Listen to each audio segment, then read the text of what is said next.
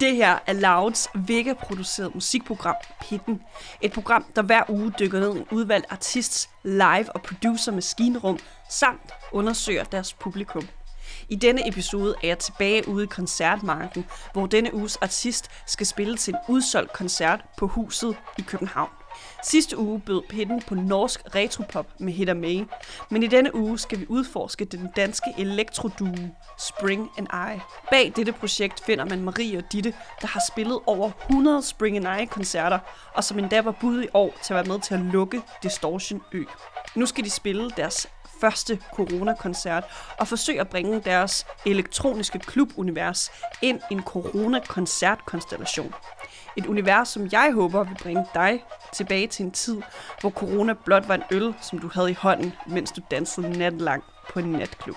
I denne episode skal vi diskutere Spring and Ice vej til endelig at lave den musik og de live setups, som de allermest har lyst til at lave. Vi vender aftens setliste, og så ryger vi os ind i deres Instagrams DM for at høre en fin fanbesked. Først mødes jeg lige med Ditte og Marie i deres studie på Amager, inden vi tager ud til huset. Og her møder jeg dem simpelthen, fordi vi lige skal lære dem bedre at kende som koncertgænger. Mit navn er Alexander Milanovic. Velkommen indenfor i pitten.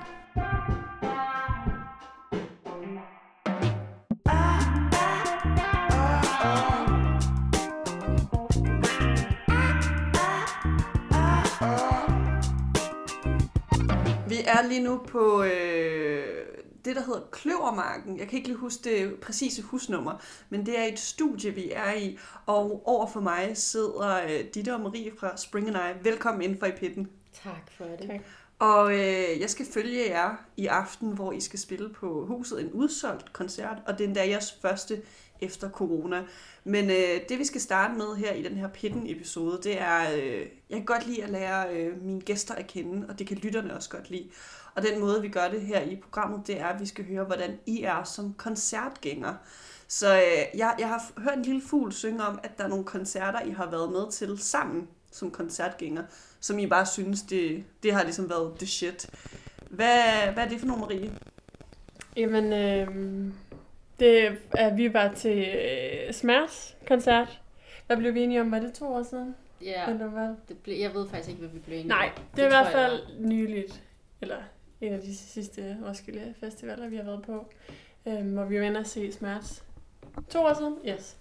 Okay, Smærs inde på Gloria. Øh, På Roskilde. på Roskilde Festival. Kæmpe fans. Første koncert med Smærs for mit vedkommende. Det kan jeg ikke huske, om det var for dig. Mm-mm. Men Nej. øh, ja, Vi, kom, vi fik i hvert fald masters helt op foran. Ja. og det var... Øh...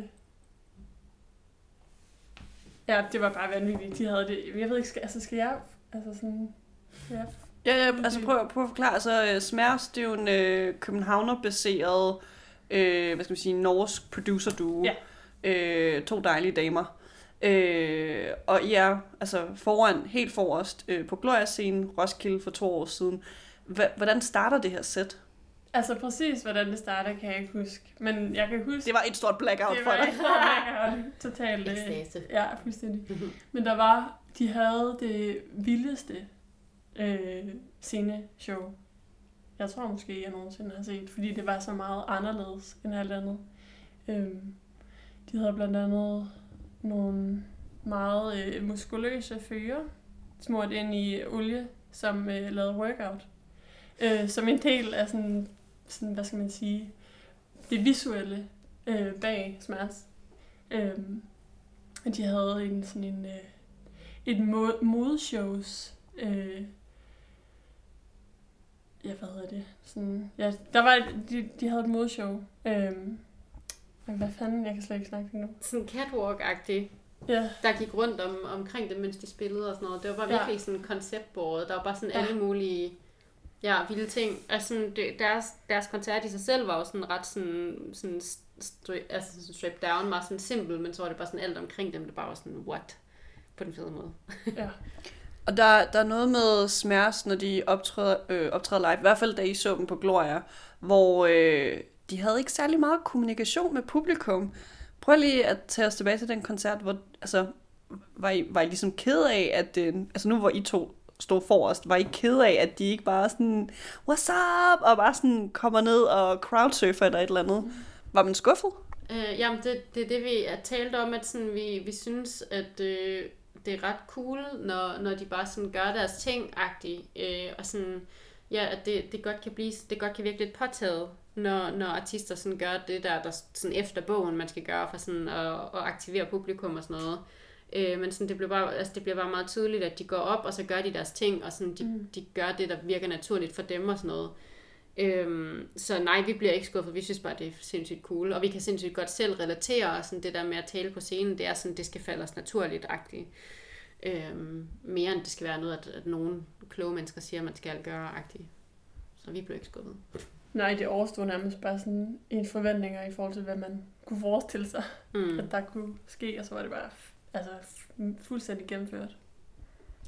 Inden vi bevæger os over til øh, den næste ligesom, fælles koncert, I har været til, som også finder sted på Roskilde, så kommer jeg lige med en lidt svær task til jer, Ditte Marie. I skal nemlig øh, hver især øh, nævne den øh, favorit Smærs sang, I har ja, lige for tiden måske, eller all time favorite, og så lægger vi det ind i programmet. Uh, og vi skal vælge to forskellige. Den er svær, ikke? Jo, fordi jeg godt er bange for, at man valgte den samme. Altså den første... Mm, den første, der kommer på mit hoved, det er Because. Ja, det er det også for mig. Ja. Men ja, altså den, det, det er jo klart favoritten, vil jeg mm. sige. Because we said it. Because we said it. Because we said the same thing so many times. Because we said it.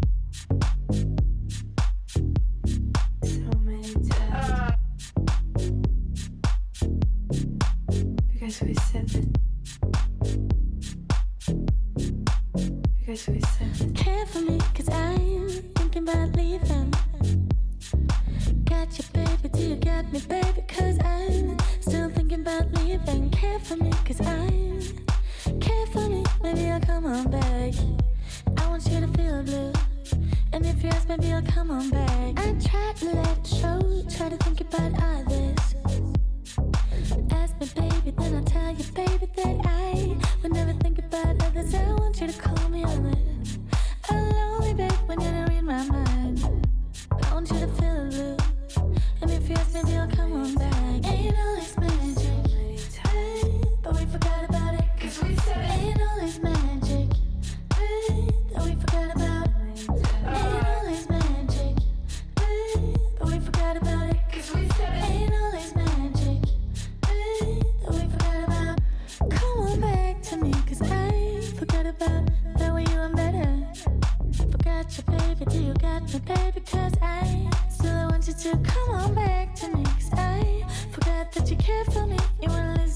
stories. Hey, what is your day like? And I go, sorry, I don't feel right. Ain't always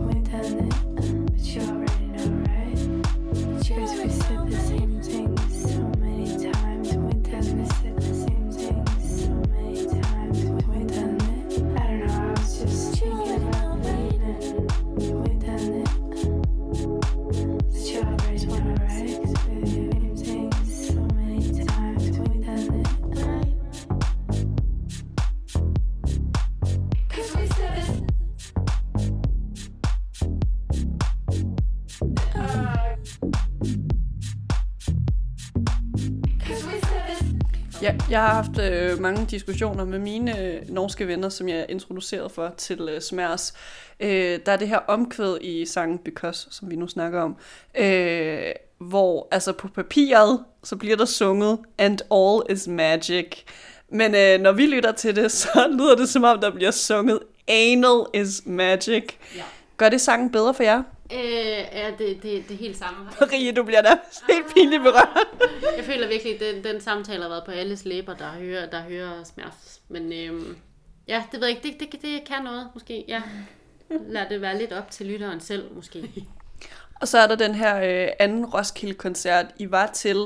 Altså, I var der begge to samme sted, men alligevel ikke samme sted. Prøv lige at fortælle, altså, hvor, hvorfor var I ikke sammen ind og se den her, øh, ja, den her koncert, vi skal snakke om nu? Det tror jeg faktisk bare har været mere held end forstand. Og sådan, ej, hvis jeg lige må sådan uh, spill the tea, så er Marie virkelig sådan umulig at koordinere med på en festival. Altså, hun bliver distræt og fuld. Og Glemmer at kigge på sin telefon og sådan noget. Ja, Så sådan, ja altså- så, og så det der med, når vi ikke bor i camp sammen. Ja, det er også det. Ja, ja. Man, bliver, man er jo meget sin, altså sådan... med sin camp, det er rigtigt. Og så er det måske også sket en gang imellem, at du har misset nogle koncerter, som jeg tænkte, at du i hvert fald skulle til. Så jeg, jeg, altså, jeg husker det faktisk som om, at jeg var til den her koncert og tænkte, åh, oh, den er Marie sikkert ikke op at se, og pis, fordi den er bare så fed, og det skulle hun bare se. Ja.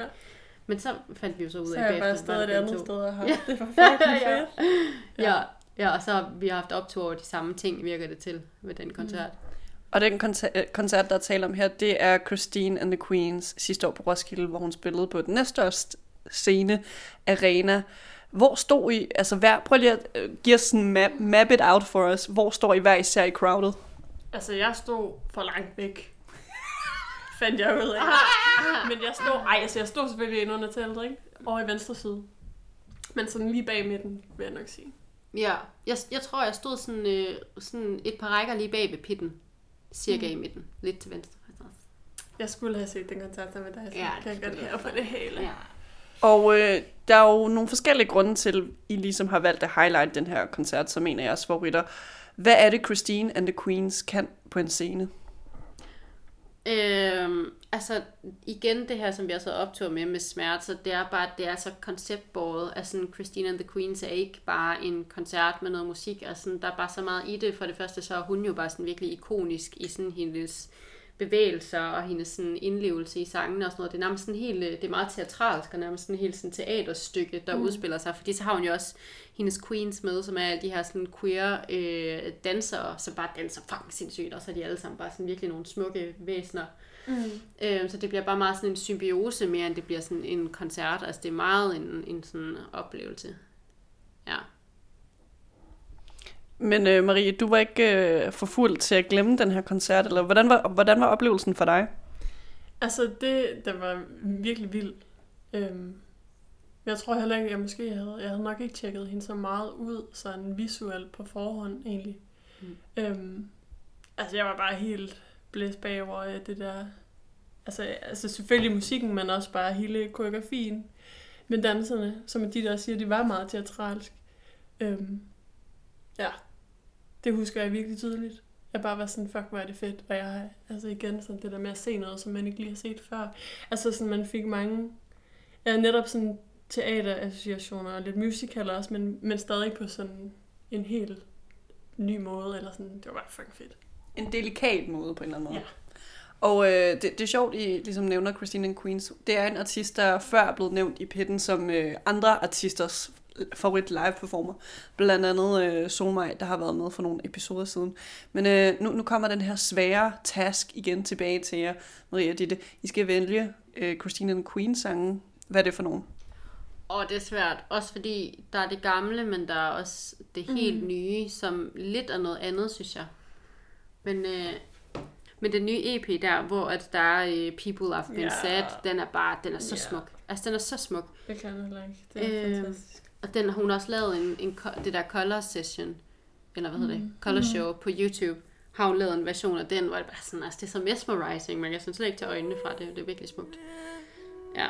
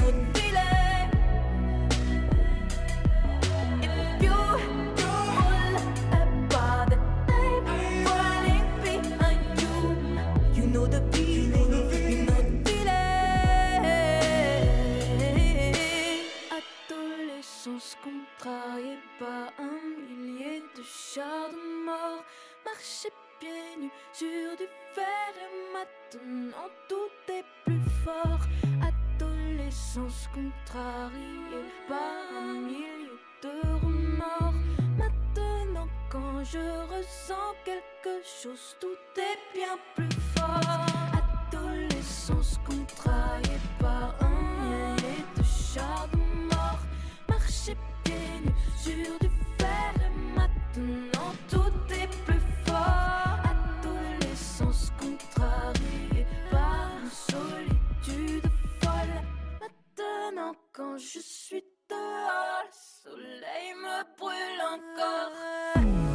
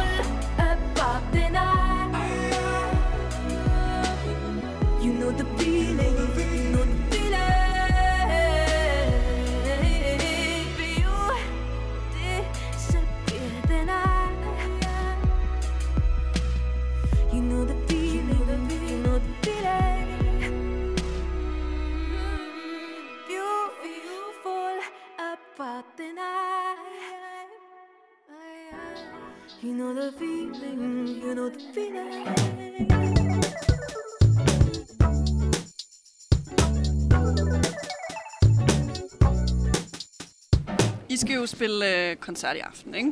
Yes. Og øh, jeg ved, at I på forhånd har været lidt bekymret for den her koncert, fordi at, øh, det er jo stadig corona.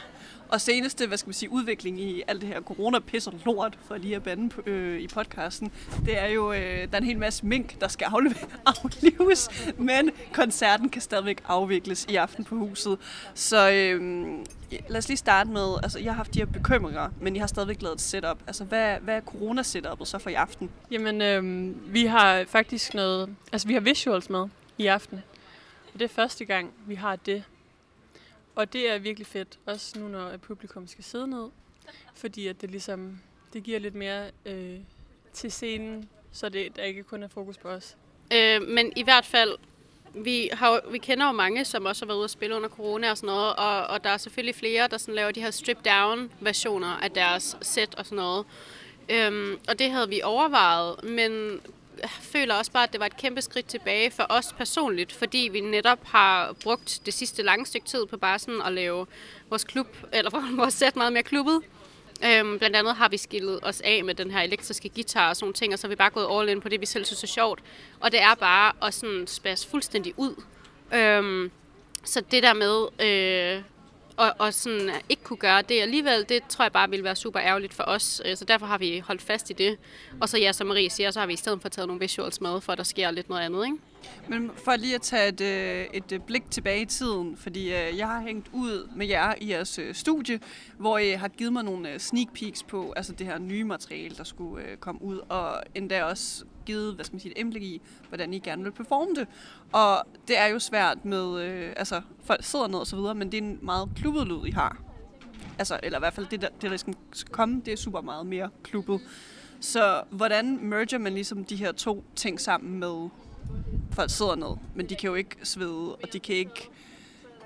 du ved, tage nogle ting, man ville, hvis man for eksempel tog på ved siden af. Fordi den nye lyd, I ligesom laver, det, altså, den kunne sagtens blive... I kunne, I kunne lave sådan et producer-DJ-sæt på, ned i kælderen på ved siden af. Men øh, hvilke bekymringer har I ligesom gjort jer af til i aften? Lige for at sætte jer på spidsen her. Wow. Drummer. Øhm, altså, det, det er ikke nogen hemmelighed, at, vi, at det faktisk er det, vi har været mest nervøse for. Det er hele det her med, at folk skal sidde ned. Fordi jeg tror også bare, at vi bliver super selvbevidste. Øhm, og det, jeg tror egentlig, det er fordi, at der er ikke nogen... Altså, hverken mig eller Marie ser os selv som sangere. Som sådan. Vi ser os meget mere som producer og sådan, du ved, musikere. Så det der med, du ved, at skal have den der sangerposition, hvor du bare bliver iagtaget. Øhm, det plejer vi lidt og øhm, godt sådan kan sådan se bort fra, fordi at folk sådan plejer at danse og space ud og lukke deres øjne og sådan noget. Øhm, så det der med, at folk er tvunget til at sidde ned, det gør bare, at der, vi er sådan lidt, der er fuld fokus på os. Og der har vi det sådan lidt nøjere over. Øh, ja, så det, det er sgu nok det. Nu, nu, altså for lige at sætte en location på, hvor vi sidder. Vi sidder, øh, hvad skal man sige, udenfor ved øh, Rigsras. Øh, og lige før havde jeg haft en øh, lydprøve, hvor øh, jeg, jeg fik ligesom en sneak peek på, okay, hvad kommer der til at ske i aften? Og i har visuals på, som du også nævnte, Ditte. I har noget lækkert lys, øh, lavet af Amalie Skud, der sidder øh, lige foran mig. ja, og øh, altså, er, er I ikke bange for, at sådan, folk kommer ind, og de måske regner med, okay, det her er en coronakoncert, det bliver måske chill. De kommer måske til at spille nogle akustiske sange. Altså, er I ikke bange for, at I ikke møder den der coronaforventning hos publikum? Mm, det tror jeg egentlig ikke, vi har været.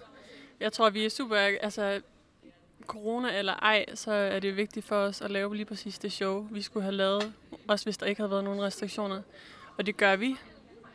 Og folk hungrer jo efter at komme ud og høre noget musik. Øhm, ja, Og så ved Så. folk også godt, hvem vi er, og folk Og ved det- godt, hvad vi laver, ja. og sådan, vi har været ret gode til at kommunikere den retning, vi ligesom er gået i, Hmm. og har lagt mange sådan, teasers op og sådan noget på vores sociale medier. Øh, også helt visuelt begyndt at sætte en lidt anden stemning. Øhm, så jeg tror ikke, at folk forventer, at øh, det bliver sådan stripped down. Jeg tror faktisk bare, at de forventer, at det bliver en Mm. Spring and Eye-koncert, og sådan en er der gang i, agtig. præcis. Øh, og så må folk lave lidt stoledans. Stoldans med god afstand og håndsprit. Yes, yes, yes. Men, øh, men, mens I, øh, hvad skal man sige, konkurrerede på den her lydprøve, så kiggede jeg stadigvæk lidt over skulderen, og øh, Ditte, som du nævnte, I har blandt andet til det her setup, eller det nye musik, der ligesom skal komme, der har øh, du, Marie, du har ligesom øh, smidt gitaren væk, og øh, den er der heller ikke i aften, men I har til gengæld en masse sådan, øh, keyboards og ting og sager. Kan I ikke lige prøve at skitsere for øh, for eksempel mig, der ikke er så, øh, hvad skal man sige, teknisk nørdet med alle de her øh, seje instrumenter, I har oppe? Altså sådan, hvad er det for et setup helt teknisk, I har? Ja, jamen, øh, altså vi har fire MIDI-controllers. De der, jeg, spiller, jeg spiller på et MIDI-keyboard. Ditte spiller på to forskellige MIDI-keyboards. Og så har vi en launchpad, som vi spiller på, øh, hvor vi lægger lyde ud på, samples og keys og ja, alt, alt hvad vi spiller, spiller vi på de her forskellige MIDI-controllers. Ja, og så meget, meget, eller sådan mange af vores sange er tit bygget op omkring sådan samples, vi selv har optaget. Altså sådan, ja, hvad, for, hvad, hvad kalder man samples, hvis man ikke ved, hvad samples er? Bare sådan små, øhm, små lydbider. Ja. Det kan både Optaget være vokaler og vind og vand og en dåse, der åbner og sådan noget, som man så bare leger rundt med at pitche op og ned, indtil mm. det lyder nice. Og det er, så, det er også meget det, vi spiller på alle vores forskellige controllers. Det er alle de her lyde, vi ligesom selv har lavet aktivt. Ja. Der er også en anden øh, vigtig ting til at sætte, fordi nu har jeg jo også set jer på øh, Bylarm, hvor I spillede i sådan et, øh, et madtelt. Uh, jeg ved ikke, om I kan huske den koncert, men jeg synes, det var en lidt bizarre booking, øh, at de ligesom merged øh, Spring and Eye-konstellationen ind i sådan en madtelt, hvor, hvor der lugtede af sådan stegte ris og andre lækre madretter. men øh, ja, altså prøv lige at tage os tilbage til den her øh, Bylarm-koncert. Øh, I havde to. Den ene var i det her madtelt, den anden kunne jeg ikke nå til, men prøv lige at tage os tilbage til det her madtelt, hvor I skulle spille. Madteltet. Mad og prat. Nå ja, mor, bra. Ej, det var virkelig specielt. Altså, udover at det var i et madtelt, og folk sad og spiste samtidig med, at vi spillede, så kørte der også nogle annoncer og forskellige reklamer for alt muligt mærkeligt Som ikke var Spring and noget, Ice, Som ikke havde noget med os at gøre. Det kørte i baggrunden. Og så var det jo fuld dagslys også. Så. Det var virkelig... Men I har jo spillet altså, øh, over 100 koncerter, kan man jo snilt sige. Er det her det mærkeligste telt, altså, øh, sted? Et madtelt på Bylarm? Ærligt, det tror jeg faktisk, jeg vil sige. Okay, Marie, Okay, jo. Jo, det er det Ikke? måske. Jo. det kan godt være, at vi har sådan nogle runner-ups, men den Vi her, havde- det var ja. fucking underligt. Også fordi, at mange af dem, der sad der, det var bare tydeligt, de var der altså bare for at spise. De gad sgu da ikke høre på os. De var sådan, skru dog ned. Man, man, Ej. man, kunne- altså, man kunne godt se på nogle af de her nordmænds ansigter, det var bare sådan, hvorfor kommer der musik nu? Jeg spiser lige stegte ris. Ja, og hvis man har hørt os og vores musik, så ved man også godt, at det er måske ikke lige det musik, man vil sidde og nyde en middag og snakke med sine venner sammen med over. I don't know. Men det, kunne, men det kunne jo være for nogen, altså jeres lyd, det er lyden af stegte ris. Maybe. I don't know. Det, det, det må ind i jeres uh, Spotify bio. The sound of fried rice. men, men nu kiggede I lige på hinanden, da jeg nævnte, altså, hvor mærkelig en, øh, et setup det var, I så skulle spille til. og Sådan, hvad, hvilke andre steder kom I i tanker om? Hvor I sådan var uenige om, var Motherprat det mærkeligste sted? Ej, men jeg kom bare lige i tanke om, det var egentlig også måske meget på grund af vejret, men vi spillede på en basketballbane på Nørrebro. Vores. Med forårs faktisk. Mm. Øhm, for nogle år tilbage under et, den mindste pavillon, I overhovedet kan forestille jer. Altså mindre end sådan, øh, sådan en, men, øh, sådan en obligatorisk scene til Roskilde Camp. En Roskilde Ja, pavillon. altså Ditte og jeg og vores setup kunne knap nok være inden for den her pavillon. Og det er så en ting, det ville jo fungere fint nok, hvis der var godt vejr. Men det styrtede ned, og det lynede og tordnede. Vi var jo bange for, at vi ville altså, få stød og alt muligt. Dø. Dø. Det var også lidt en oplevelse.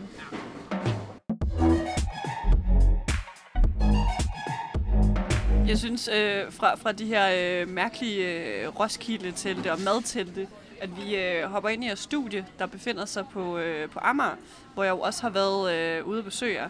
Øh, for lige at gå tilbage til, at I nu ligesom producerer, eller I, I vil ligesom øh, udkomme en EP på et eller andet tidspunkt, hvor lyden er meget, meget mere kloppet. Øh, når I så sidder, øh, dit og Marie, i øh, studiet og laver den her nye musik, tænker I meget over sådan, okay, det her skal bare lyde fedt, hvis vi for eksempel bliver booket af Distortion, eller ved siden af, vil have, at vi laver et sæt, eller, eller andet. Altså, hvilke tanker gør jeg, når I ligesom sidder ved computeren og producerer? Okay, så det status ligesom er, det er, at det musik, vi laver nu, har vi netop bare været sådan... Det siger, nu siger jeg fuck. Men fuck, om det lever op til det, som folk gerne Det er vil mit høre. program, så du banner bare. Perfekt. Og fuck, om, om det er noget, en eller anden booker vil høre, fuck, om det er en eller anden radiovært, der vil høre det og sådan noget. Altså, det har været det, der har været tanken, fordi det har været noget, der har sådan sænket os hele tiden. Og vi laver egentlig primært musik for bare at have det sygt grineren. Øhm, så da vi ligesom tog beslutningen om bare, okay, nu laver vi bare det musik, vi synes, der er fedt, så mellem os og resten af Danmarks befolkning, der hører med, så blev vi også booket til Distortion på den baggrund. Så det var bare også et kæmpe klap på skulderen til, okay, når vi laver det musik, vi rent faktisk selv synes er pissefedt, så er de også med, dem som vi gerne vil have med. Øhm, og det var sådan, vi er ret, altså normalt er vi ret ydmyge begge to, så det var sådan, det var, det var bare altså, sindssygt øh, at få den der booking og bare være sådan, okay, så bliver vi sgu ved med det her. Den er god nok. Så, så uden tvivl, da I altså, fik de her bookinger, og så blev det egentlig aflyst, sjov nok, på grund af corona, så altså, var det ultimativt, altså sådan, fire under your asses. Det var det virkelig. Altså, jeg tror sådan... Nu har vi jo spillet en del, og vi spillede i lang tid og sådan noget, men det der med at altså sådan, blive booket til nogle steder, hvor man bare føler, at man passer ind, og det er altså en scene for os, og det vil være et crowd for os, det giver bare så meget mening. Øhm, Og tidspunktet, det var sådan lige ved og midnat. tidspunktet, ja. Altså, klokken har- om natten. Har, og- har I lyst til at gå lidt mere i dybden med de sådan, detaljer, de havde lovet jer for den her booking? Altså nu siger du, det, det var Marie, det er sent Marie om natten. mimer til mig, må vi godt det? Jeg ved det ikke. Nu siger vi lidt bare. Men i hvert fald, det var meningen, at vi skulle spille til Distortion Ø klokken 3 om natten på det, til, skovscenen, til, skov, Teltscenen. teltscenen, som Sidste var, sådan, koncert som var der, hvor der var helt vildt mange, der ligesom øh, skulle, det skulle være sådan passageagtigt, så der ville komme ret mange mennesker forbi. Øhm, ja, og det var det. Var det. Ish. Og det var også blandt andet til, hvad skal man sige, det her setup, at gitaren ville øh, blive pillet ud. Men den blev brugt, øh, nu kigger jeg på dig, øh, Marie, det er jo dig, der spillede på gitaren, der så dig på Bylam. Men prøv lige altså, tage os tilbage, nu hopper jeg lidt frem og tilbage i tiden. Det håber jeg, lytteren lige kan bære over med. Men øh, til, altså, det her Bylam-sæt, jeg husker i hvert fald, at det nærmest var sådan... Øh, øh, sådan armor på dig, og den sådan stod lidt i vejen og sådan noget. Men for dig, da du ligesom spillede den koncert, altså hvordan fungerede den her guitar? Var det der, hvor det var sådan, okay, det er sidste gang, jeg spiller med den her møg-guitar? Mm. Jeg tror måske lidt, det har været en proces, og jeg kan erkende over for mig selv, at jeg øh, er færdig med, eller i hvert fald for nu er færdig med at have den med på scenen. Øhm, Jeg har jo, altså jeg startede, altså min musiker tilværelse startede med at spille guitar. Så jeg tror bare, at sådan, helt ind i mig har det været svært at lægge den fra mig, fordi jeg føler, at det har været en, en, en, eller en del af min identitet som musiker. Øhm, ja. Men nu er jeg ligesom bare kommet frem til, at øh, den skal jo ikke være der bare for at være der, fordi jeg altid har spillet på den. Altså det skal jo ligesom være der for, at det giver mening, og for at det er mega fedt for mig at stå på scenen. Ja, og i starten var det også sådan, altså der var det faktisk lidt et skjold, eller sådan, du kunne gemme dig lidt bag det, og det var, der, Ja. det var lidt trygt. Men sådan, når vi så, jo længere vi har spillet, og mere og mere vi tror på vores musik og sådan noget, så er det også bare naturligt, at den bare skal væk, fordi nu er det bare en, mere en begrænsning. Mm. Altså, du kan jo også bare det der med, at du er så træt af ikke at kunne gå amok, når du havde den på dig. Præcis. Det var sygt kajtet. Ja, når man så begynder at lægge mærke til, at man ting, eller sådan, hvis der er noget, der irriterer en mere, end det giver en noget, så er det på tide at lægge det væk, tror jeg. Og her til lydprøven øh, på fjerde sal af huset, der, øh, der var du jo uden øh, gitaren. Altså følte du, det ligesom var øh, altså befriende? Nu er det jo også første koncert, siden corona brød ud for jer. Hvordan var den oplevelse, Marie? Altså, jeg synes jo stadig, at gitaren kan noget, men lige der, hvor vi er nu med vores musik og sådan noget, så synes jeg, det er befriende. Ikke at være øh, koblet op på den måde, som jeg er med en guitar. Ja, det her setup giver bare super meget mere mening. Så øh, uden tvivl øh, i aften, når I indtager den øh, ja, forholdsvis lille scene på øh, huset i Magstræde, så bliver det øh, super kloppet. Øh, der kommer også til at være noget kommunikation med publikum. Hvad har I gjort jer tanker der? Ja, det har også været en proces, fordi øhm, det er ikke nogen hemmelighed, at da mig og Marie startede med at lave musik, der var vi, det var totalt singer-songwriter. Øhm, enstemmig stemme med en guitar og klaveragtig. Øhm, og der tror jeg, der var det meget naturligt sådan at fortælle om, hvad sangene handlede om, og sådan snakke lidt med publikum og sådan noget. Øhm, men så i takt med, at vi sådan er begyndt at se op til nogle andre typer artister, og sådan kommet ind i det her lidt mere klubbede miljø, så tror jeg bare, at det vi selv synes var fedt også, det var bare, at folk gik på scenen, og så ownede de bare deres shit, og så skulle de ikke til at forklare alt muligt til folk og sådan noget, og det, det elsker vi også bare at gøre. Øhm, men når det så er sagt, så synes vi også bare, at det her rum, der ligesom bliver skabt, når folk skal sidde ned, det bliver jo lidt mere intimt, øhm, og derfor tror jeg også bare, at det giver mening lidt at gøre noget andet, og vi har nok lidt mere lyst til så også at luge publikum ind i det, vi ligesom har gang i. Mm. Øhm, fordi at sådan, du ved, når de kan stå op og danse, så kan de bare sådan leve sig ind i det på den måde, men sådan, når de decideret skal sidde ned, og det er måske meget fint lige sådan at brief dem lidt, hvad er det her egentlig, og sådan, hvor kom det her fra, og sådan noget. Og sådan, det, det skal også siges, at de, altså, de tekster, vi skriver, det er ikke bare øh, dumt. Altså, sådan, de, de er stadigvæk virkelig dybe, og sådan, det er også noget af det, vi har holdt fast i fra vores singer-songwriter-tid. Altså, det er virkelig nogle sådan, øhm, ja, gode tekster. Øhm, så, så det der med også bare lige at få en mulighed for, at folk rent faktisk lige kan sådan blive sat ind i det, det er også meget fedt. Så I får ligesom muligheden i aften for virkelig at fremvise for publikum, altså det bedste fra de her to verdener, I egentlig kommer fra. Så kan man nok godt sige, ja, egentlig, nu du siger det. Ud fra, ud fra de øh, tre singler, øh, I har ude på øh, tilgængelige på streaming devices, hvilken en glæder I jer så allermest til at spille? Jeg ved godt, der kommer til at være en masse nyt, øh, som ikke er udgivet endnu, men af de tre, jeg har ude, hvilken en glæder jeg allermest til? Skal jeg tælle ned, og så må I sige kor, hvad I tror, hvad I ser? Ja, så jeg, uh, hvad synes du? Jeg, fordi jeg, Altså, jeg, jeg, jeg, der er jo, altså, det er måske, det er måske på forskellige måder, at vi glæder os til at spille de forskellige numre. Altså, vi skal jo spille det sidste, eller det remix, vi udgav for i sommer, start sommer, September? Nej, jeg ved det ikke. ju, juli, tror jeg. Øh, Niels, Nelson Kane remixet. Madness, ja. Øh, det bliver mega sjovt. Det glæder vi os til at spille. Også fordi det har været mega sjovt at leve. Ja, det, præcis. Det er virkelig på forskellige måder. Altså, jeg, jeg, kan, jeg føler ikke, jeg kan svare, fordi altså, sådan, jeg glæder mig sygt meget til at spille dem alle sammen. Sådan virkelig, fordi de kan virkelig også bare noget forskelligt. Men når det så er sagt, så er du altid også virkelig sjovt at spille noget nyt. Og så netop det her remix, det er jo bare sådan noget smadret amok musik. Så det glæder vi os sindssygt meget til.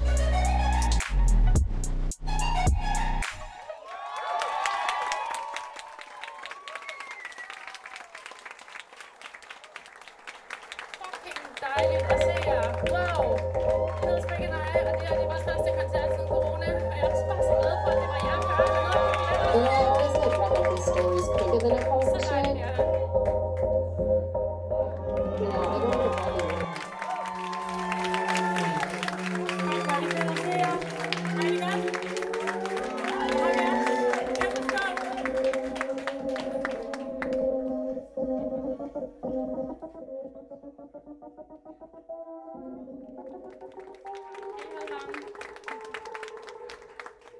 jeg bliver nødt til at sige det igen. Shit, hvor er dej- eller, det er virkelig dejligt at se jer. Øhm, det her corona er virkelig underligt. Det tænker jeg, det har været for jer. Ja, mm, mærkelig corona. Mm, ja, så mærkeligt. Det har det også været for os. Øhm, også fordi, at vi plejer ligesom, når vi arbejder, så arbejder vi altid hen imod en deadline til de får med en koncert og sådan noget. Og det her corona har bare sat en stor fed stopper for. Øhm, det her er den første koncert siden corona for os.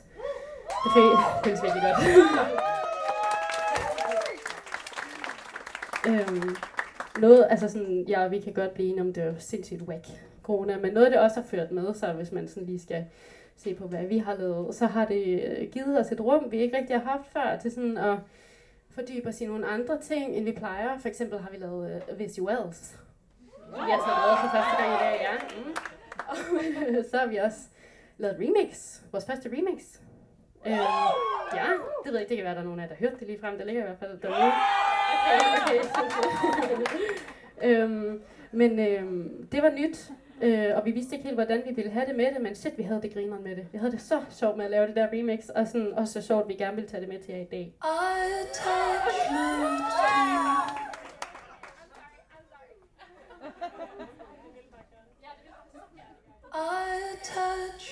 Det kommer her, her hedder Madness.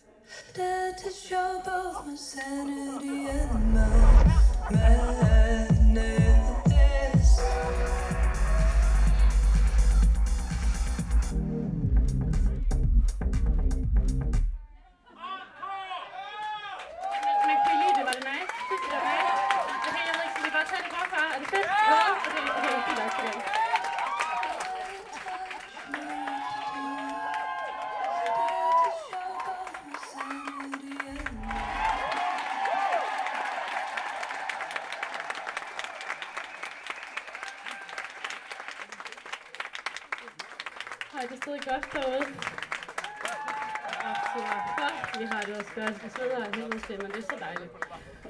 Øhm, spiller det for første gang.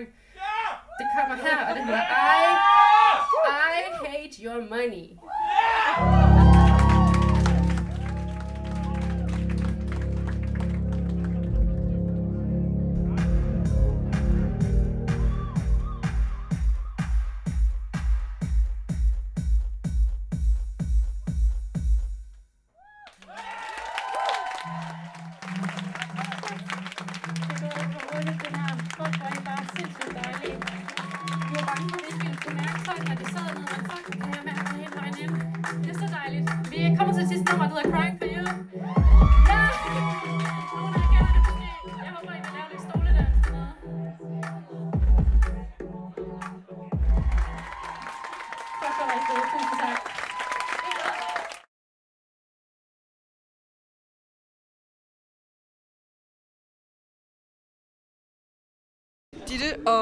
Marie fra øh, Spring and I. Nu står vi... Øh, jeg har faktisk ikke været i den her del af huset før, men jeg går ud fra, at det er sådan en, en baggård.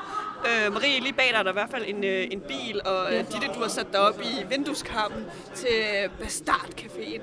Men I har lige akkurat afsluttet jeres øh, koncert i huset til Uniradio præsenterer en udsolgt koncert. Hvad siger mavefornemmelsen lige nu? Mavefornemmelsen er gået. Ja, fuck, vi havde det så. Vi havde det bare så fucking sjovt deroppe. Det var virkelig bare en lettelse. Altså virkelig kæmpe lettelse. Vi havde det så grineren. Ja. Og folk var virkelig, vi kunne virkelig mærke folk. Ja, og det sidste, vi snakkede om, lige inden vi skulle på, det var, okay, vi skal huske at nyde det. Og hold kæft, mand. Okay, vi nåede det. Det nød vi godt ikke bare. Der bliver, der bliver lige stillet nogle øh, ølflasker væk. Men det her, det der er vir- virkelig vigtigt at bemærke med den her koncert, det er jo jeres første koncert, altså øh, efter corona ligesom brød ud, og der kom lockdown i Danmark. Hvad, I forhold til, hvis I skulle sammenligne det med tidligere koncerter, I har spillet, altså øh, jeres energiniveau overordnet, var det meget anderledes, eller hvordan? Det er anden gang ham containermanden går forbi, jeg ved det ikke. Oh my god. Om vores energiniveau var anderledes den her gang, jeg vil faktisk sige, at det var det ikke overhovedet. Tværtimod. Tvært imod. Og jeg tror bare, det var fordi, det, det kulminerede i lettelse af helvedes til. Altså, vi plejer virkelig at gå mok på scenen og have det sygt grineren, og bare sådan danse og hoppe og have det sjovt. Men, men jeg tror bare, det, at vi var så lettet over, at vi faktisk kunne mærke folk, gjorde bare, at vi hoppede endnu højere, end vi plejer -agtigt.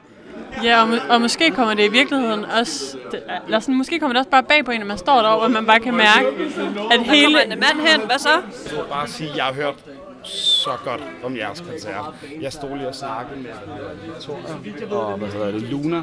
Jeg har aldrig mødt før. Jeg kom bare ind og fortalte mig, at jeg lige havde mødt Emil, som er med.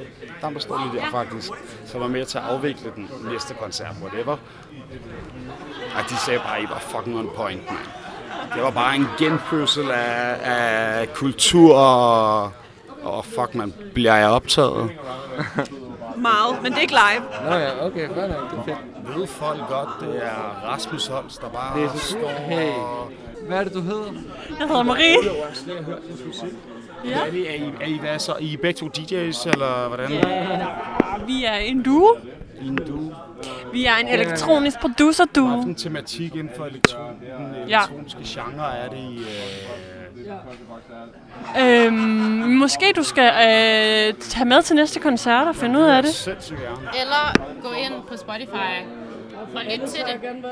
Følg os derinde. Jeg elsker elektronisk musik. Nu bliver du lidt for lejen, men vi, vi bliver helt seriøst nødt til at vende tilbage til den her podcast. Så gutterne, tak fordi I har været med i pitten. Tak for godt selskab.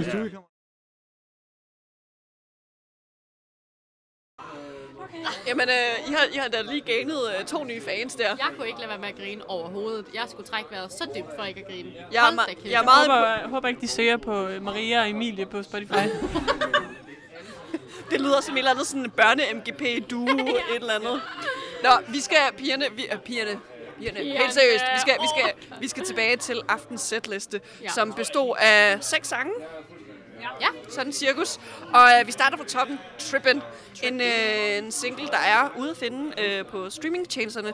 Men øh, det her sæt, det bliver åbnet af dette track. Hvorfor det? Altså, øhm, der er måske flere grunde til det. Jeg tror, det, det her track øh, ligger som en version øh, på Spotify og så videre. Øh, men så har vi også lavet den her, en intro til nummeret, som vi åbner hele sættet med, som er virkelig sådan, hvad, sådan heartfelt. Virkelig inderlig. Øhm, og jeg, altså, jeg tror, der er måske flere kun til det, men sådan, den her sang cementerer også bare, hvad det er, vores øh, lyriske univers sådan, kredser omkring. Det der med at være en millennial i dag. Og sådan alle de der forventninger, der er til en, og det bare kan være fucking trippy. Og sådan, du ved, det der med, altså, hvad, hvad er det, vi synger? Altså sådan, øhm, altså, jeg siger, at min mor, hun skal gå, selvom jeg virkelig elsker hende. Og, og sådan, øhm, du ved, det her, det her med bare sådan, ja, virkelig gerne og vil, vil kunne det hele selv, men alligevel have fucking nøjer på og virkelig trip over at stå med det selv. Så jeg tror bare, ja, det cementerer bare vores univers. Og så lige for at give nogle øh, kommentarer til, hvad der sker undervejs, fordi dem, der sidder og lytter med, de har måske ikke været med til koncerten. Øh, og I kan måske ikke huske det, fordi I, I, I stadigvæk står i den her kæmpe ros efter at have altså, optrådt første gang efter corona. Men øh, når beatet ligesom dropper, så begynder I at danse, og altså publikum, de, de går helt amok. De, øh, de står, eller de står ikke, det, det er en løgn. De sidder, og de sidder ligesom og bobber med hovederne i takt til beatet, og de huger, og jeg ser endda nogen, det kan være, det er jeres venner, eller nogen, der ligesom er hardcore Spring and I fans, men de sidder sådan og lipsynker til uh, tripping-lyrikken. Uh, og I begynder begge to at danse undervejs, og de visuals, der ligesom er projekteret i baggrunden, det er musikvideoen til tripping. Jo. Hvorfor, altså, ligesom, hvorfor ikke lave noget helt forbundet i forhold til visuals? Hvorfor afspille musikvideoen? Giver det mening? Ja, det giver mening. Og jeg tror, det er fordi, at vores øh, musikvideoer er jo også noget, vi bare har lavet fuldstændig selv. Øhm, og har været øh, mere end det er en musikvideo, mere sådan en måde at vise moodet på. Og sådan prøve at sætte billedet på det, der sker inde i vores hoveder. Og sådan, øhm, ja, så det, det, altså man ser jo bare den her super fede fyr, der bare sådan er i sit eget space på en strand, og bare sådan viber med sig selv -agtig. Og det er bare, det, det er den følelse, vi har, og det er sådan den følelse, vi gerne vil have, at folk skal have. Så lige de sange, der er ude, der er musikvideoer til, der har det bare givet super god mening at tage det med, fordi det bare sådan har været et billede på det, vi har haft inde i hovedet -agtigt. Og det er ligesom øh, åbningsnummeret til sættet, og I går egentlig på scenen uden, uden at sige noget. I introducerer jer ikke selv. Men efter I har spillet Trippin', der kommer der en kort øh, talepause, og det er egentlig dig, der indleder den, Ditte, hvor øh, du meget kort snakker om, at det her er nærmest øh, på en eller anden måde overvældende. Altså det første gang, siden corona brød ud. Prøv lige, altså var det ligesom impro, eller havde du skrevet noter til? Hvordan var den her talepause? Altså, jeg tror, øhm, det, ja, som vi har snakket om tidligere, det der med, at vi plejer ikke at snakke super meget mellem numrene, men jeg tror bare, der har været så mange sådan, følelser, der har lidt op til den her koncert, fordi der var så mange altså sådan, øh, doubts omkring det, at, at, at så det var bare sådan en forløsning på en eller anden måde, at kunne også bare sådan snakke med folk, og bare sådan, jeg har bare sådan, du ved, give sådan afladet på og udtryk for, fuck, hvor er jeg glad for, at I faktisk er her, -agtig. Og Marie, tidligere i øh, pitten, der snakkede vi jo om, at du har smidt gitaren, altså fra det her sæt, og måske også fremtidigt sæt. Nu var du altså for ægte, ikke bare lydprøve, du var på ægte på scenen uden den her guitar. Hvordan var det til det her første nummer? Øh, altså, det var øh, virkelig, virkelig fedt. Jeg tror, øh, jeg blev lidt overrasket over, hvor fedt jeg havde det faktisk. det er første gang, jeg har lettet begge mine fødder på samme tid fra scenen flere gange. Du svævede faktisk en hel halv time. ja, altså, jeg svævede bare under hele første nummer. Nej, øhm, jo, men det var fedt. Jeg tror faktisk, jeg tænkte ikke så meget over det undervejs, andet end at øh, jeg bare ja, nød det helt vildt. Ja. Så efter den her øh, ta- korte talepause, der kommer der, øh, der spiller I en ny sang.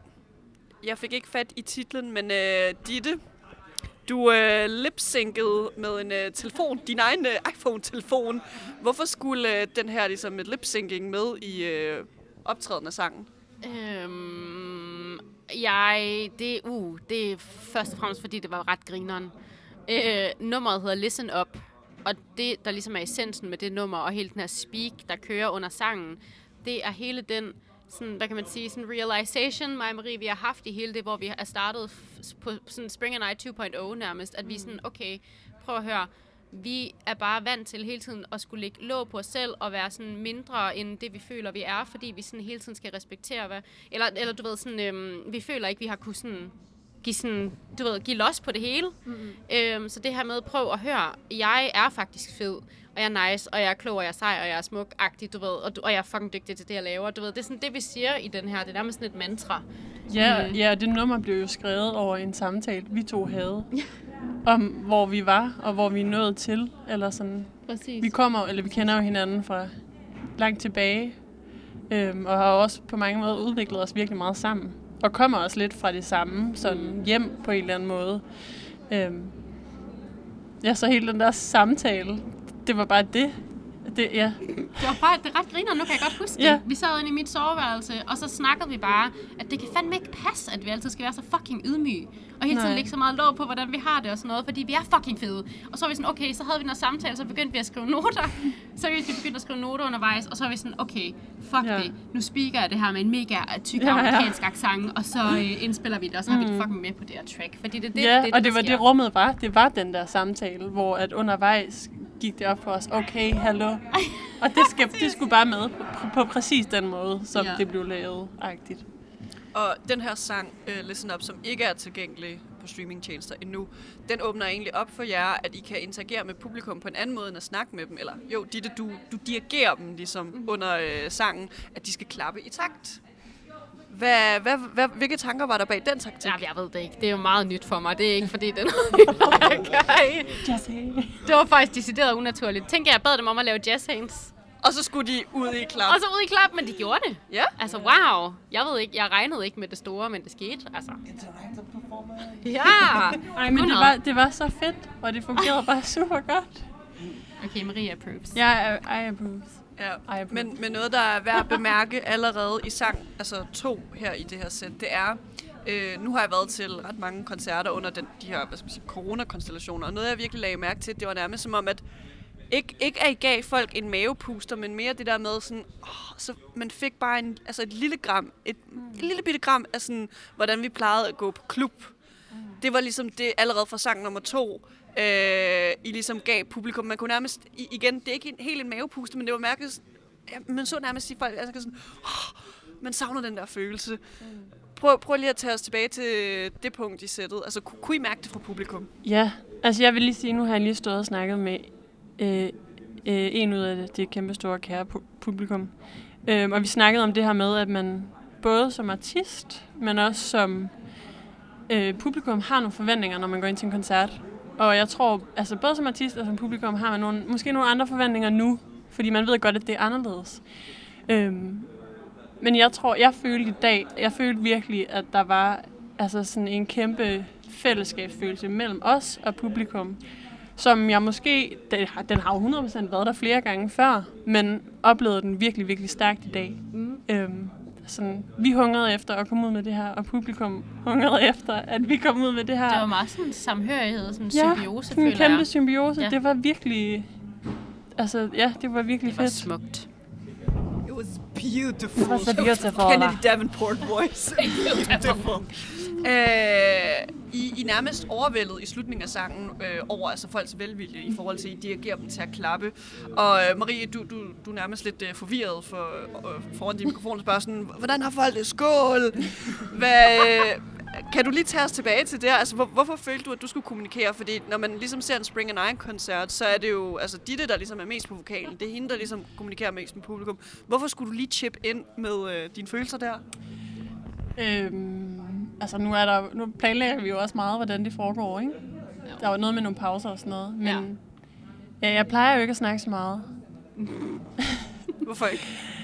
Mm, Det, det ligger mig måske ikke lige så, lige så naturligt for. Jeg ved det ikke, men, øh, men altså... Det gav, altså, ja, jeg ved ikke, jeg tænkte faktisk ikke så meget over det i dag. Det gav super meget mening. Jeg tror, jeg følte mig rigtig meget hjemme. Og meget tryg ved det publikum, vi havde. Så Og selvom Det var det ligesom var bare den her hyggeligt. corona-konstellation, og det ikke var det normale, virkelig øh, klubbet, altså setup, hvor folk ligesom kan moshe, og de kan svede sammen. Ja. Men øh, efter du ligesom har spurgt, øh, har folk det godt og skål, så går I videre til Try, som er en single, der ligger ude på streamingtjenester. Hvorfor lægge Try ind her? Øh, berettermodellen. Hvad er det så, I vil bygge op? Hvad er det, I bygger op til så? Ej, jeg tror bare, jeg tror bare, du ved, i hele det her... Ja, præcis. Hvad hvad er det? Valen. det er valen. Det er valen. Ej, ej det, det er fordi, at sådan Try er virkelig et nummer, der ligger os sådan på sinde øhm, igen, fordi at den om noget virkelig også handler om øhm, netop det der med at leve i det her forventningssamfund. Øhm, og, sådan, og det vi selv har oplevet, sådan folks forventninger til en selv, og vores forventninger til hinanden, og sådan noget, at man bare virkelig kan blive ramt på de ting og sådan noget. Så det er en sang, der betyder virkelig meget for os, men det er også en sang, der er mere øh, klart mest i vores øh, sådan stille mm. ende, mm. men bare, altså sådan, bare en, der betyder virkelig meget for os og sådan noget. Så jeg tror bare, det der med, at vi vil gerne vise alt det klubbet, fordi det har vi det fucking pissefedt over. Men Ja, det er det jo, har det lidt af kernen ja, også. ja. Det skal vi også lige have med, tror jeg. Ja, det er jo sådan, det er jo, Try er lidt ældre end nogle af de, eller flere, mange næsten. Er det det ældste af de, ej. I hvert fald et af Jo, de første numre, vi lavede ud af dem, vi spillede i aften, ikke? Og sådan, nu, lige nu er vi i det der virkelig, altså, klubbede univers, det er der, vi er. Men, som du siger, Back to the roots. ja, og der er noget kerne i Try. Og fra uh, Try, så kan man egentlig mærke, at de, øh, det, det er måske her, koncerten piker på en måde. I skal til at spille uh, Madness nemlig, som er det her Nelson Can remix, I har lavet. Og uh, det starter lidt med et uh, fuck up. Hvis I kan det huske starter ikke. Den, vi når nærmest at spille nummer lige inden, lige inden Nej, nej, højdepunktet. under, nej, faktisk nærmest i klimaks, I hvor vi klimaks? spiller sammen. Der går det i stå. Og det var planlagt. Det var kun for at Wink, trække wink. den længere.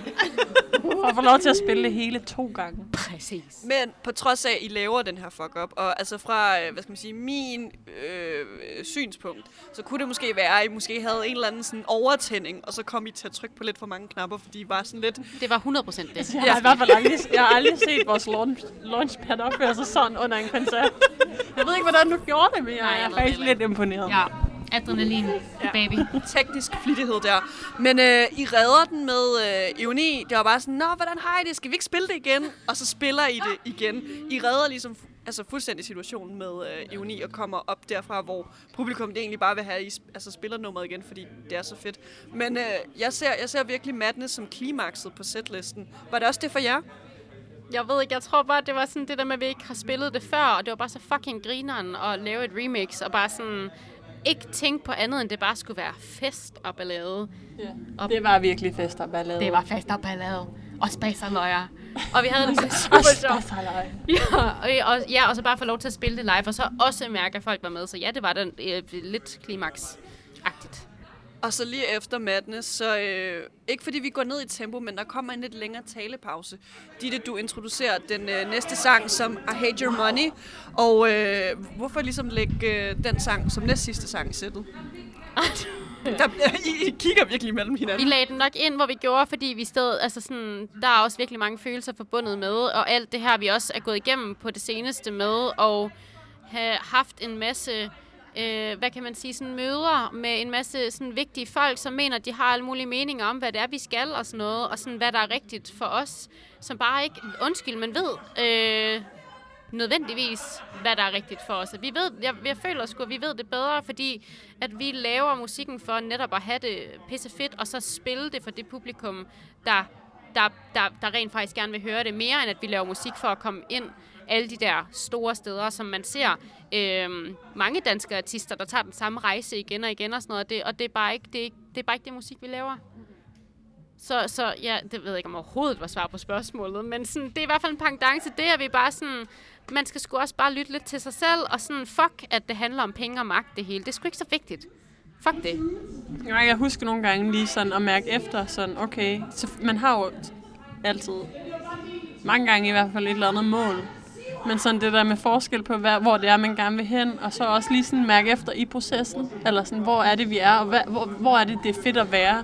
Og de to ting, altså sådan, jo, de hænger jo sammen, men jeg tror bare, okay, giver det overhovedet nogen mening, det jeg siger lige nu? øhm, jeg tror bare, at vi snakkede om det her med, jo, selvfølgelig har vi nogle mål, men det er fucking vigtigt at være der, hvor vi er lige nu, og gøre det, vi skal lige nu. Før alt andet. Og så skal vi nok nå derhen til, hvor vi skal nå hen til. Men sådan, man er nødt til at fokusere på processen. Dynamisk, så sker der også noget mellem jer, Ditte og Marie, på scenen. Fordi Marie, du hopper med på vokalen. Det er altså ikke øh, så tit, at øh, du ligesom bryder ud i sang, som Ditte gør under jeres sæt. Og øh, jeg lægger også mærke til Ditte, øh, da I var op og optræde, at øh, lige her i den her sang, der lægger du øh, mere energi i din dans. Og jeg ved ikke, om det, det har noget at gøre med, altså nu, hvor jeg ligesom beskriver, hvad, hvad hele meningen med den her sang er. Øh, men var det det? Altså, det er lige før, jeg vil sige, at det faktisk er tilfældigt, men jeg tror bare, det er fordi, at når vi spiller live, så er det bare sådan de følelser, vi har inde i, der kommer ud på, hvordan vi bevæger os. Og sådan, det er ikke fordi, vi koordinerer nødvendigvis, hvordan vi bevæger os og sådan noget. Og jeg tror bare, at der er så mange sådan virkelig kraftige følelser forbundet med den her sang. Øhm, og der, det ligger også bare så meget på sinde, og det er sådan, på en eller anden måde bliver det totalt lidt afladet at få lov til at synge. Jeg fucking hader dine penge, og jeg fucking hader din magt. Du ved, at det er bare sådan, det er bare så fedt at få lov til at scrolle det ud, og sådan, så tror jeg bare, det kommer helt automatisk, at det er bare for i fucking røven. Og jeg bryder også ud i sang her, fordi at jeg fucking er med. fordi jeg bakker dig op. Ja. Og jeg har din røv 100 procent. Ja, fuck hvor godt. Det er jeg glad for at høre. men, på, men på en eller anden måde, så kan man nærmest tolke, altså metaforisk eller symbolsk, fordi I står her i slutningen af sangen og nærmest altså, synger over for hinanden, mens I danser, at det, altså, det på en eller anden måde cementerer den position, I er i lige nu med Spring and I, eller i hvert fald det fremtid, I gerne vil ud med, at altså, fuck det der med penge og alt det der, det er sådan, vi laver vores ting, og vi gider ikke at høre på jer andre. Ja. Var det en o- altså overkill af fortolkning? Nej, eller? nej, Jeg det elsker er den. selv spot on. Ja, jeg elsker det. Det var spot on. Ja. Ja, Så, absolut. så når vi øh, aller sidste sang, desværre, og man kan godt se, at I virkelig ikke vil af scenen, men I har det stadigvæk altså, virkelig sjovt med, at I skal spille den sidste sang, som er Ja. Crying for You. Crying for you. Hvorfor lægge Crying for You helt til sidst? Amen altså. Der var mange numre, som kunne ligge til sidst, mm. men Crying for You kunne i hvert fald også, fordi, eller kan i hvert fald også, det er, altså, det er bare et kæmpe optursnummer. Det håber vi selvfølgelig, folk synes, men det er også... Folk sad og græd, Marie, så... Ej, men det er et kæmpe optursnummer for os, og sådan, jeg tror bare, øh, altså hele processen med at skrive Crying for You, var bare fucking fed, og det var sådan, måske lidt første gang, hvor vi gjorde det på en anden måde, Ja. ja. eller sådan i hvert fald uden at have alle mulige tanker i baghovedet, mens vi gjorde det. Præcis, vi gik ligesom Ja. i studiet, og bare var sådan, nu skriver vi en sang ud fra, hvad vi selv synes er fucking fedt, og så op i røven med, hvad alle andre synes, agtigt. Ja, og Sorry, som du, men og det som du altid siger, vi sked den seriøst bare ud. Vi sked den, den fucking røg. ud, Ja. og det tror jeg bare ikke, vi har prøvet før. Altså, vi Nej. sked den vidderligt ud, og vi havde det så fedt med det. Ja. Øhm, og så, ja, du ved, at det er den, også udover det, så er det den første sang, vi nogensinde har lavet, hvor der ikke er vokal på. Altså, der er jo kun det her sample, Crying for You, der sådan kører igen og igen. Og det, altså, ja, det var bare, det var så befriende på en eller anden måde at mærke, at okay, det er virkelig det her, vi skal. Altså, mm. det føles bare mm. så rigtigt. ja. Øhm, så derfor tror jeg, den ligger til sidst. Altså, Ja, det er optur på alle mulige måder, så Ja. derfor så er, passer den super godt ind som sidste Præcis. opturs. Og så lige for at beskrive øh, her på faldrebet for dem, der sidder og lytter med, altså hvad der altså rent faktisk sker på scenen, det er jo, som du nævner, Ditte, altså det er jo bare det her sample, I trykker Crying for You, som altså en repetition i sangen. Du, øh, du taler lidt hen over øh, sangen til sidst, hvor sådan, at det har været en kæmpe fornøjelse, tak for i aften, og at det har virkelig gjort et stort indtryk på jer. Men du trykker ligesom, og nærmest, øh, man ser nærmest et øh, håndværk altså, komme til syne for folk, fordi du ligesom laver sangen ved at trykke på dit keyboard. Og øh, ja, og så øh, i stedet for at synge, men hvorfor, hvorfor ikke altså, synge det? Altså bare stå i, i mikrofonen og bare sådan rykke lidt frem til, Cry for cry for you, you." Ja, jeg ved det. Jeg tror, der er også noget helt vildt. Altså igen, eller det har vi snakket om, det der med, at det er ikke fordi mig og Marie, vi ser os som sanger, og vi ser os primært som musikere. Så det der med bare at få lov at stå og hamre på en, en fucking sample. Der siger crying for you. Der siger fucking crying for you. Det føles bare pisse godt, mere end at stå og synge crying for you. Ja, det føles bare, kan det, det, også være, føles, det kan også være lidt svært at holde den i- igennem helt nummer. det kan også være, og ret måske, Det kan være, at det skal prøves til næste Spring and I corona-koncert. det kan vi overveje. Eller få Alexandra med på kor, hvem ved. I hope. Eller sådan en af mine fart samples, eller et eller andet. Det kan vi Og ja, og ja. til. Men øh, nu hvor vi har kørt hele sættet igennem, og der er gået en lille bitte stund, siden I ligesom var på scenen, hvad har I lært af den her optræden? At uanset... Ej, okay, nu, nu rambler jeg bare. Bare ramble. Men jeg er bare sådan, jeg tror, vi har været så overbevist om, hvordan det er en rigtig koncert for os, og hvad der skal til, for at vi får en succesoplevelse. Men bare sådan at vide, uanset hvor og for hvem og hvornår vi spiller, om der er en fucking pandemi, så owner vi det, og så har vi ja. Det fedt med det. Og bare husk det, så lad være med at være så sådan nervøse og sådan pakke os ind fordi det, det gik sgu godt, og det var pissefedt.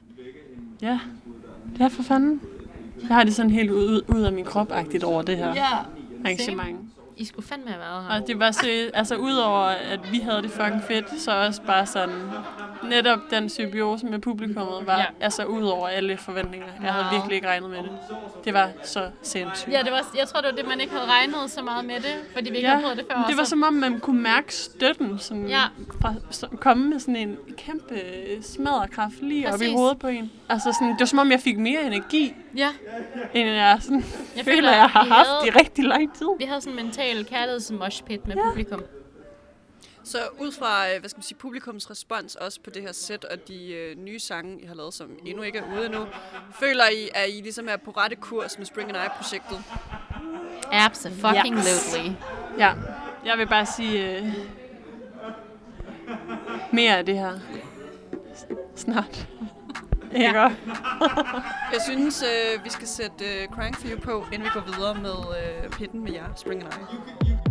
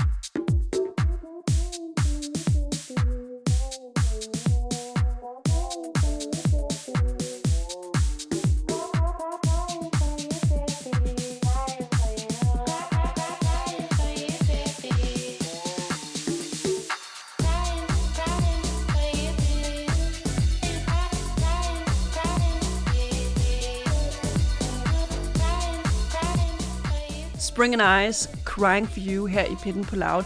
Og Spring and I er denne uges gæst i Pitten. Det er dem hele den her episode handler om. Og bag Spring and I, jamen der finder man Ditte og Marie, som jeg har øh, fulgt hele aften på huset til deres udsolgte koncert. Deres første corona-koncert, så at sige. Og nu har vi lige dissekeret deres setliste. Øh, vi har pakket alt deres gear ned, og vi er faktisk i gang med at bevæge os ud til øh, deres øh, studie igen. Øh, deres musikstudie ude på Amager. Så nu rykker vi øh, indenfor i varmen igen, hvor vi skal snakke om deres fanunivers.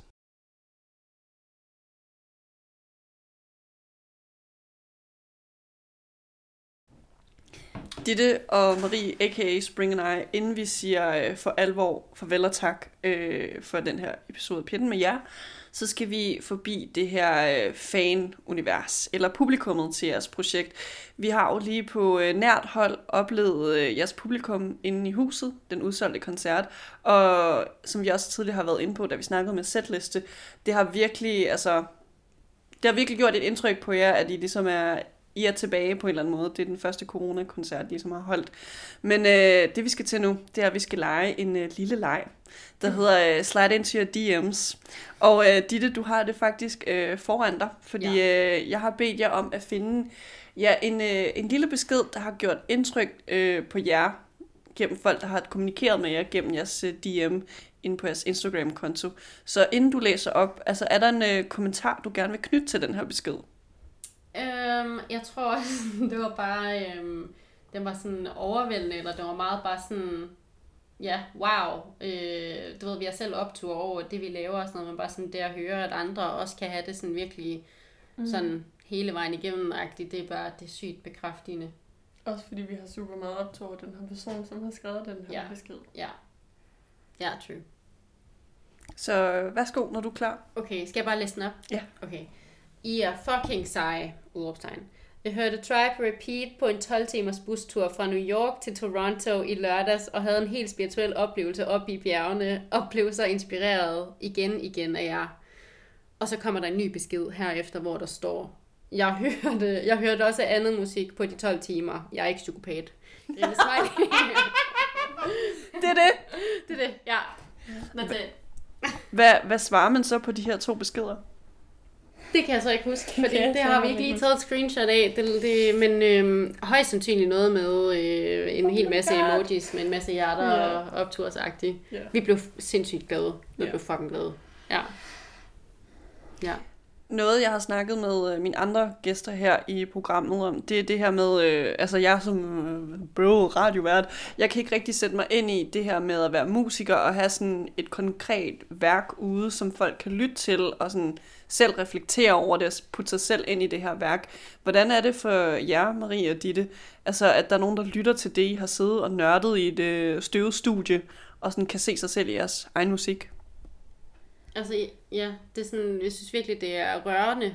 Altså, fordi det er sådan, så kan man godt lave noget, man, sådan, man laver det jo selvfølgelig først og fremmest for sig selv, men så har vi jo også nogle samtaler og snakke om, sådan, hvem er det, vi laver det til, og hvad er det, vi jo håber, og sådan lidt det, der, der, der vi reflekterer over i vores tekster og sådan noget, det vi ligesom håber, at folk tager ud af det og kan bruge det til. Og når man så hører, at, at, det sådan, at folk griber det, og de så, du ved, netop kan bruge det sådan, til sådan ja, sådan en eller anden form for sådan terapi på en eller anden måde, eller sådan, det er bare, det er sindssygt givende. Altså, det er virkelig rørende, det synes jeg virkelig. Det gør os meget glade, hver gang vi sådan kan se, at folk lytter til det. Virkelig. Jamen, jeg tror meget det samme. Altså, det er jo selvfølgelig det er super anerkendende. Øhm, og så ja, netop når man sidder og har optur med noget og laver noget, man selv synes er helt vildt fedt. Og så ligesom, ja, som de der siger, altså få bekræftet det, og altså ligesom opleve, at, at der også er andre mennesker, der virkelig kan bruge det her til noget. Ja, så giver det jo bare ekstra meget mening at lave det, kan man sige. Og hvis man kigger mere på, hvad skal man sige, jeres øh, Instagram eller Facebook som platform, men i relation til jeres musik, hvad håber I, I ligesom kan skabe for et rum for dem, der ligesom lytter til jeres musik, eller som gerne vil lytte til jeres musik?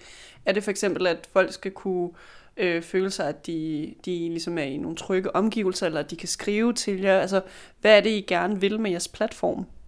det har helt klart ændret sig meget undervejs.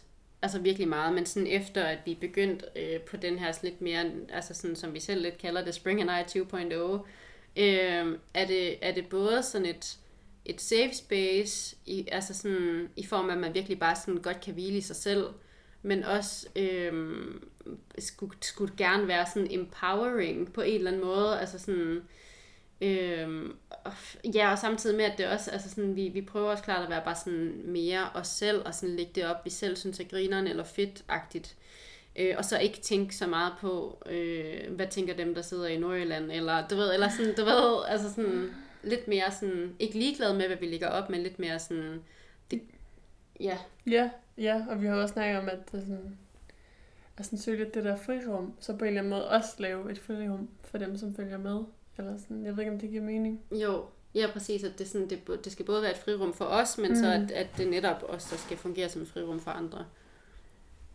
Og nu er I altså uden for, hvad skal man sige, Spring and I-projektet, der er I jo begge to studerende, og I har også i gang i jobs ved siden af og sådan noget. Så det er jo ikke måske altid, at man støder ind i fans, når man lige skal ned i Fakta og have en bak æg eller et eller andet. Men hvis der er nogen, der støder ind i jer, eller støder ind i jer virtuelt og gerne vil kommunikere med jer på en eller, en eller anden måde, hvordan vil I gerne have, at folk skal øh, opføre sig over for jer? Øh, Altså personligt, jeg har det virkelig sådan, I skal altså endelig bare ja, ja, komme. ja, ja. Nå, Endelig ja, bare komme, og sådan, man, kan, man har også selv prøvet det, hvis man møder sine idoler et eller andet sted, så tør man ikke rigtig sige noget og sådan noget. Men altså, jeg, jeg har prøvet det nogle gange, at sådan blive stoppet og være sådan, ej, er det ikke dig fra Spring and I? Og sådan, eller folk kommer op og sådan spørger ind til ens musik og sådan noget. Og seriøst, det, altså, det kan virkelig bare ikke engang redde en dag, det kan bare redde sådan en hel uge. Altså, jeg, altså man bliver så glad, når folk enten kan sådan kende en for det, man laver, eller sådan, du ved, spørge ind til det og sådan noget. 100 procent. Kom, kom. Enig. Just do it. Just do it, baby. Nu er vi nået til øh, den aller sidste del af Pitten-episoden, og øh, det bliver lidt en øh, interaktiv øh, del. Øh, jeg kan godt se, at I sådan kigger rundt, hvad kommer der til at ske nu. Øh, inden jeg ligesom øh, sparker bolden over til jeres banehalvdel, jeg kan godt lide at bruge de her fodboldmetaforer i programmet. Det er ægelt, siger jeg. Øh, jeg har tradition for, at det er mig, der vælger sidste nummer fra artisten, og jeg synes, det skal være det fine Madness remix, I har lavet af Nelson Kane. Det kommer på i slutningen, men nu skal vi til det, I skal lave, som er interaktivt, Ditte og Marie. Det er, I får lov til at lave outroen på episoden. Og mine gæster plejer altid at skulle sige, vi ses i pitten i næste uge, men med deres twist. Øh, jeg har haft folk, der har sagt det på islandsk, øh, amerika- amerikaniseret dansk, øh, visket det, råbte, ASMR det. Hvad har, hvad har I lyst til? Uh, Altså, vi skal sige, vi ses i næste uge, Petten. Vi ses i pitten Nå. i næste uge. Ej, jeg er, så, jeg er så god til at huske de der lines. godt se, om man kan sige det baglæns. Sådan Yoda-agtigt. Fordi det der røversprog. Nå, nej, jeg er ikke røversprog, så er der ikke nogen noget. nogen. Fordi jeg tænkte, den lå også lige til højbenet og sige det på nordjysk, men måske den også er for nem, ikke? Lidt for gennemskuelig. Hvordan vil du sige det på nordjysk? Jeg føler ikke engang, jeg kan sådan, det sådan, Nej, fordi det skal hvordan være man gør det ordentligt. Altså lige nu føler jeg slet ikke, jeg kan finde det frem. Det er som om, jeg lige skal snakke med min mor i telefonen først, Ja. og, så, og så er vi ringe til vores mødre. Ej, ja. Ej, det kunne man faktisk godt. Skal jeg gøre det? Skal jeg ringe Jeg til min til mor? din mor. Få hende til at sige det. Det her er et ekstra segment i Penny den her uge. Øh, ring til din mor. Din ringer til sin mor. Der er lige en telefon, der bliver fundet frem nu. I mean, that's original. Jeg tror alligevel også, at din mor snakker det mere nordjysk Ja. end min mor. Det, det, kan også ringe til min farmor, så bliver det en blanding af sønderjysk og nordjysk. skal vi gøre? Skal vi ringe? That's the final boss battle. Okay, det er spændende, om hun tager den. Skal jeg bare sætte den på højtaler? Ja. Okay. This is exciting.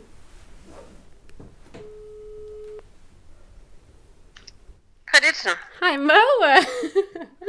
Hej Moe. Vi er, øh, du er lige øh, med i radioen live et kort øjeblik. Ja, Øhm, hvad er det for en radio? ja, det kunne du lige at vide. Ej, det Hej Sonja. Det er mig, Marie. kan du, Hvad kan du? Maria? Jeg siger bare hej Sonja. Hej Maria. jeg blev helt nervøs. Ja, det forstår jeg det godt. Ej mor, det var faktisk bare lige fordi, at vi sidder i noget, der hedder Radio Loud, i et program, der hedder Pitten, og så fik vi en opgave om, at vi skulle øhm, sige bare sådan en linje her til outro. Øh, Linjen var, kan du lige få fra radioverden her? Vi ses i petten i næste uge.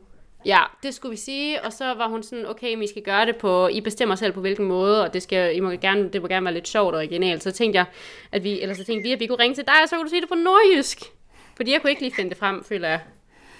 Men det vidste jeg, du kunne. Hvis um, der er ikke mange nordjyske ord, men uh, vi ses i pitten, altså vi, vi ses, det, det er ikke, uh, der er ikke noget dialekt på det, i pitten. Nej, var det derfor, det bare var lidt svært for mig måske? Ja, det er helt sikkert, fordi der er... Ej, men i næste, er- i næste uge kan man godt sige, åh oh ja, jamen, i næste uge kan man ikke godt sige, det er lidt nordjysk. I næste uge. I næste uge, ja. Ja, i næste uge. vi, vi, se- vi ses i pitten i næste uge. Ja, det, det synes jeg var meget godt. Var det ikke meget godt? Den er godkendt herfra. Nej, det var så, verden sagde, at den var godkendt. Det var godkendt. Jamen, øh, ja, det var faktisk bare det, Var det det, var det, det hele? Ja. Jamen, det er bare i orden. Det er godt, vi ses. Ja, det er godt. Hej, hej. Hvornår kan jeg høre det? Jamen, øh, hvornår kan man høre det? Øh, fra torsdag. Torsdag. ja, det er godt. I lige måde. Vi ses. Hej, hej. Jamen, øh, det var godt, vi lige fik øh, mor Ditte øh, med øh, i programmet. Ditte og Marie fra Spring and I, tusind tak for, at jeg har været med. Selv tak, Selv tak. Dead to show both my sanity and my